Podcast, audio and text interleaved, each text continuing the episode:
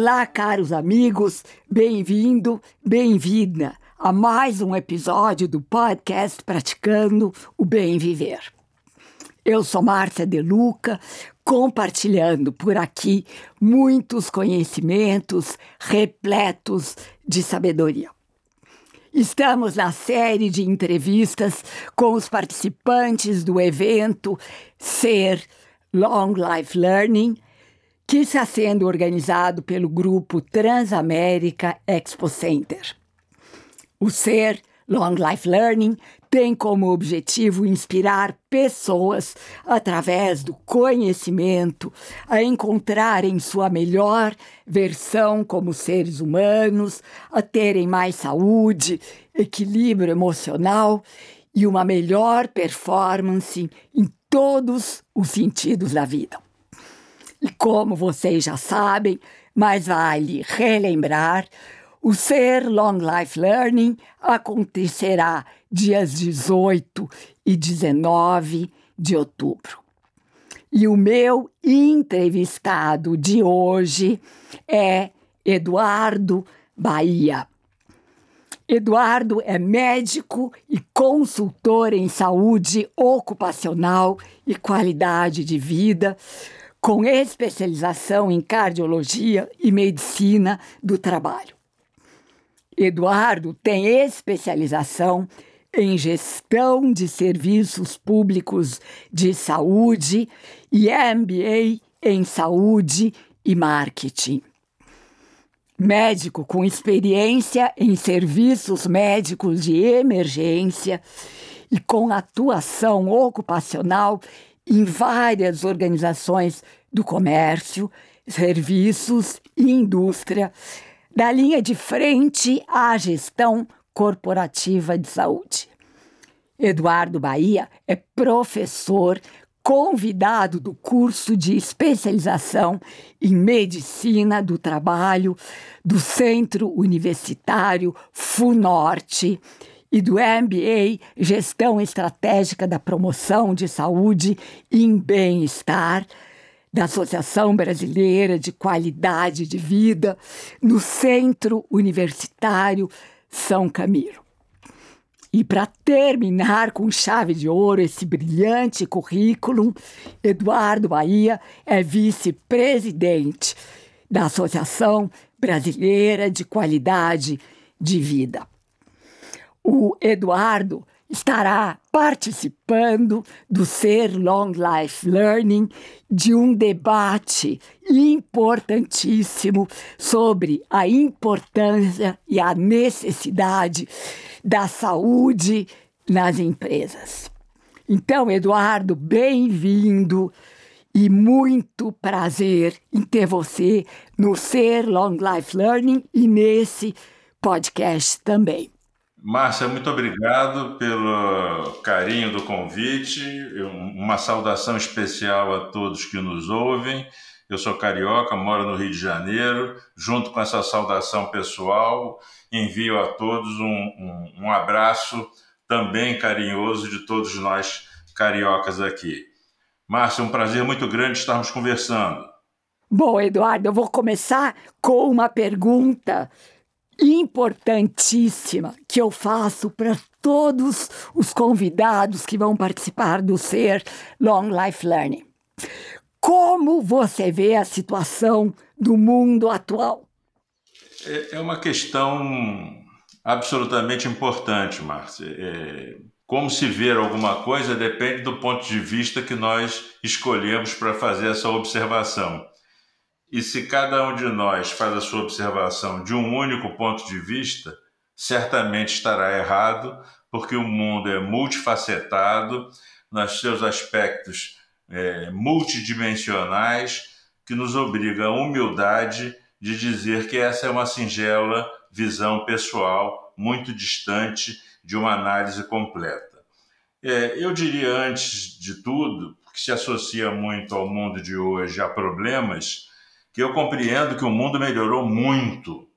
É, se tivermos um olhar, uma visão ao longo da história da humanidade, desde os tempos antigos, é, só podemos chegar à conclusão de que a vida hoje é muito melhor, muito mais confortável, com muito mais disponibilidade de alimentos, com recursos para que todas as pessoas realizem o seu potencial intelectual e, e, e criativo. O mundo melhorou muito. Esse é um primeiro ponto que eu destaco. Por outro lado, eh, se digo que melhorou fazendo uma comparação histórica, vejo que essa visão ao longo do tempo histórico ela está ausente do cotidiano de todos nós. Há uma contaminação por imediatismo das análises do mundo de hoje, como se o mundo tivesse começado hoje, consequentemente, a epidemia que estamos ultrapassando é a maior de todos os tempos, a crise econômica é a maior de todos os tempos, as guerras são as maiores de todos os tempos. Como se tudo que acontece hoje fosse novo. E não é assim. É... Na gripe espanhola tivemos uma epidemia muito mais grave do que a atual, concomitantemente com a Primeira Guerra Mundial, concomitantemente uma crise econômica enorme. É... Fala-se muito da revolução da internet no mundo, por exemplo, no mundo digital mas nos esquecemos do impacto enorme que Gutenberg produziu no mundo quando produziu a prensa e os livros puderam ser impressos. O que quero dizer que nós devemos ter uma visão ao longo da, da trajetória da humanidade, com menos imediatismo, aproximando as pessoas da sociedade, cultivando o viver gregário, a tolerância, cultivando a harmonia entre as pessoas, valorizando o que é necessário e, o que, e, e não o que é supérfluo, para ver se nós conseguimos reduzir um nível de consumo absurdo que estamos é, tendo no nosso dia a dia. Precisamos viver naquilo que é necessário e não viver no mundo do desejo. São alguns pensamentos, Márcio. Lindas palavras, Eduardo, e palavras inspiradoras e que trazem um alento, porque é uma maneira de ver a vida através de um prisma mais esperançoso do que essa desesperança absurda na qual as pessoas estão vivendo, né? E, Eduardo, por que você acha que as pessoas estão tão desequilibradas? É, eu acho que essa sensação de imediatismo e, e, e confunde-se felicidade com a busca do prazer.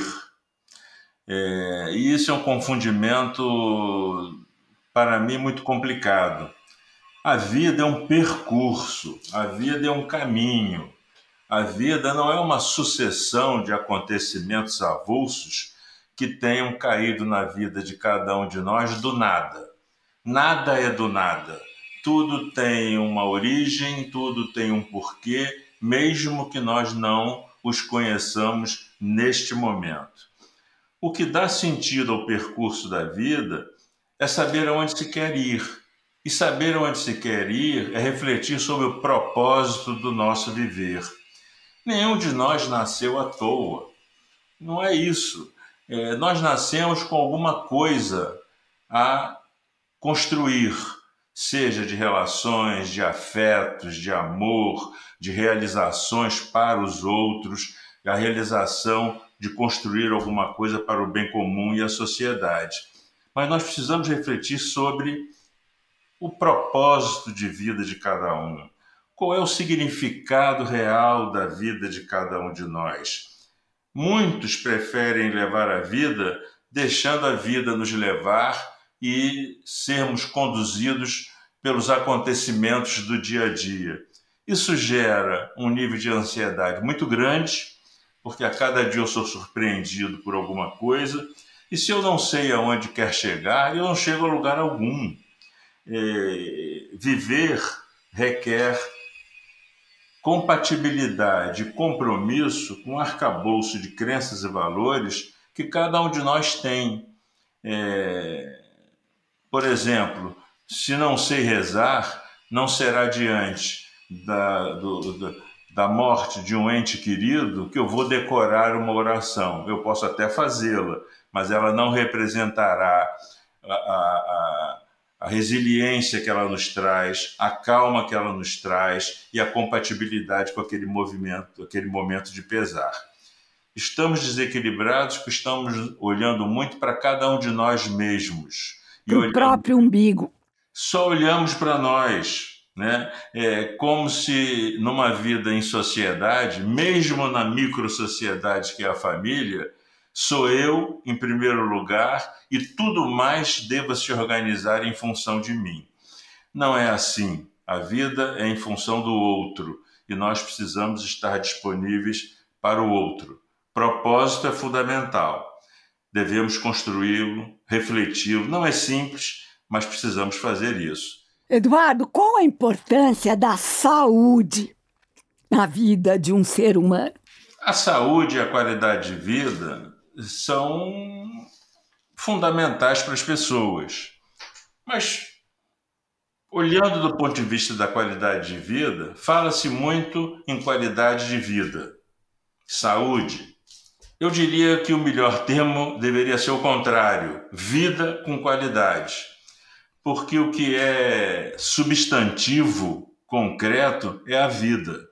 A qualidade é o adjetivo, a saúde é o adjetivo que nós vamos escolher em função do modo de viver de cada um de nós.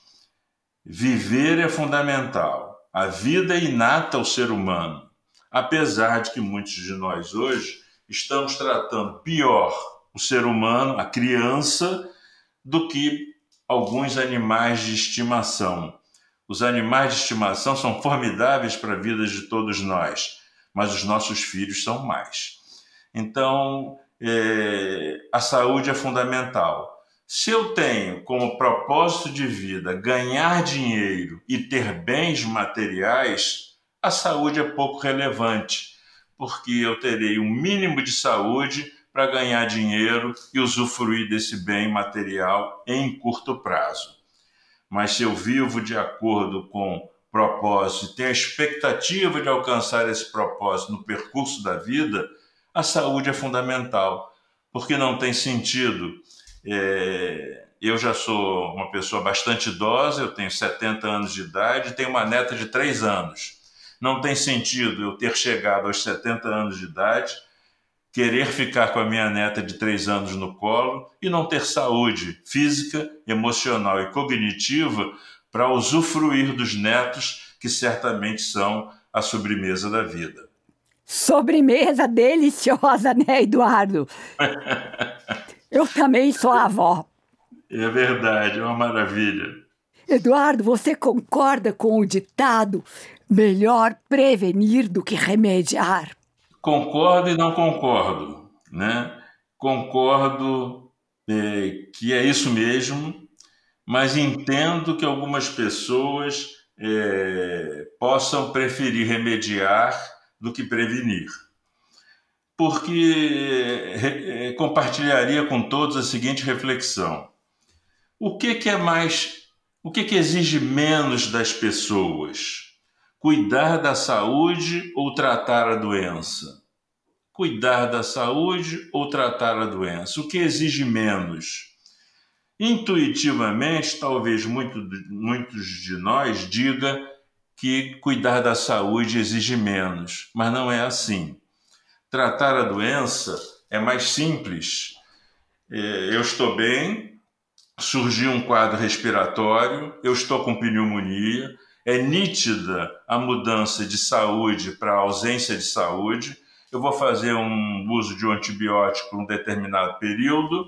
Ao final disso, eu estou curado e se torna nítido de novo sair do período de doença para a recuperação da saúde.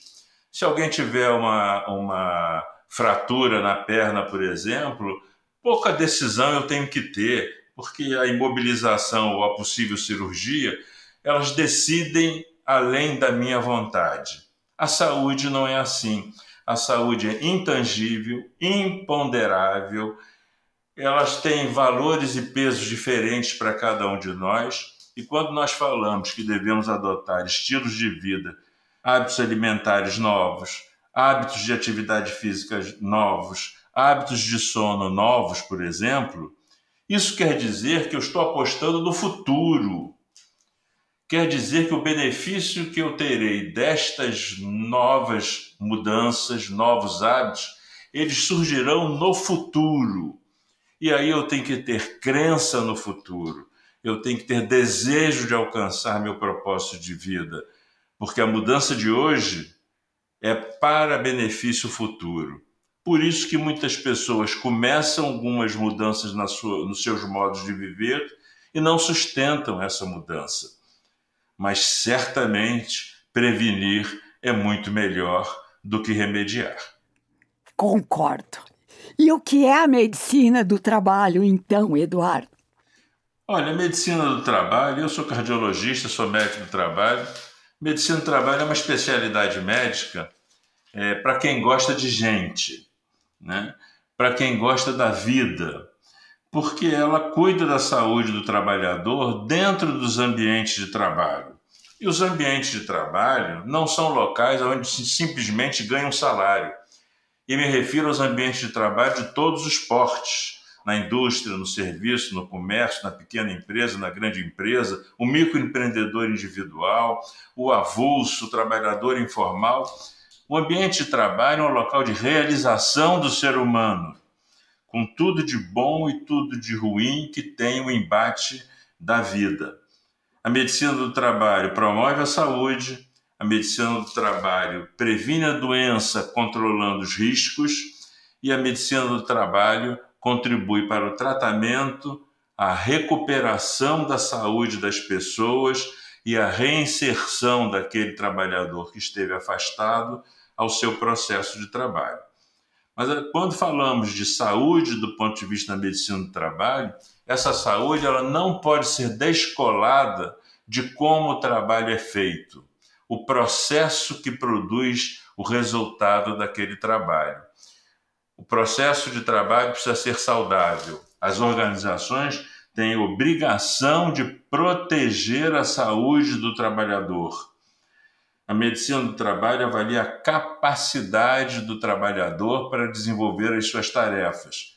E para isso, ela verifica o status de saúde de cada um de nós, que doenças eu tenho, qual é o meu nível de capacidade ou incapacidade. Essa régua é medida em função do conjunto de atividades que precisam ser feitas. A medicina do trabalho, ela obedece às leis do nosso país que protegem a saúde e a segurança do trabalhador. Essas leis, como toda lei, é obrigatória, precisa ser cumprida na totalidade. São os requisitos mínimos que todos nós devemos cumprir. Medicina do trabalho é uma atividade, é uma especialidade apaixonante, porque lida com pessoas saudáveis, cuidando para que elas assim permaneçam ao longo do seu tempo laboral, do seu tempo de trabalho. E, Eduardo, é óbvio né, que quando o colaborador tem um nível de saúde e de bem-estar adequado, a performance dele da empresa vai ser muito melhor, não é? Ah, não, perfeito, Márcia. É, isso não é um bordão. Isso não é assim uma, uma. Um clichê. Não, não é um clichê. Obrigado pela palavra que me socorreu aqui. Isso não é um clichê. né? Isso é um fato comprovado, é, um fato econômico. É, uma organização, quanto mais sofisticado é, o processo, sofisticado é o processo de trabalho, mais tecnológico ele é, mais intelectual ele é, mais esse trabalhador que ali está produzindo seu fazer, ele é capacitado desenvolvido, aperfeiçoado, ele é uma pessoa absolutamente diferenciada. Muitas dessas empresas mantêm esse trabalhador por longos anos nas frentes de trabalho. E no momento em que ele pode retribuir todo esse investimento que ele mesmo fez em si, que a organização fez nele, oferecendo trabalhos cada vez mais diferenciados, surge um agravo à saúde que o impede de exercer a sua vida na plenitude. Pessoas doentes não produzem adequadamente. Pessoas infelizes não produzem adequadamente. E essa doença, esse mal-estar, ele é do indivíduo, ele é do grupo de trabalho que se correlaciona mais próximo e ele pode ser de todo o processo de trabalho. Isso é facilmente mensurável nos indicadores que medem as ausências do trabalho, o absenteísmo por causa médica, os agravos ao presenteísmo, onde eu estou presente dentro da empresa, mas não produzo o que poderia produzir. O corpo está presente, mas a cabeça está distante. É, a performance das organizações hoje, todas elas, pressupõem a, a, a obediência aos princípios do ESG. A sustentabilidade do negócio passa pela dimensão social, pela gestão. E uma empresa que quer se sustentar ao longo da vida em relação ao negócio deve desenvolver os princípios o mais rápido possível relacionados à cultura da saúde na organização. Muito bem dito. E Eduardo, como será a sua participação no evento Ser Long Life Learning? Estarei presente aí em São Paulo, humildemente, honrosamente, eh, em função do convite recebido. Eh, estaremos numa mesa que falaremos do papel das empresas e da sociedade na gestão da saúde física e mental. É, é muito honroso para mim, é muito honroso para a BQV, a Associação Brasileira de Qualidade de Vida, ter sido convidada a estar presente. É, estarei lá, junto com outras pessoas imensamente ilustres, ao lado delas, muito mais ilustres do que eu, é, debatendo, conversando e certamente disponíveis para toda a audiência desse evento extraordinário que será o Ser Long Life learning. Obrigada, Eduardo.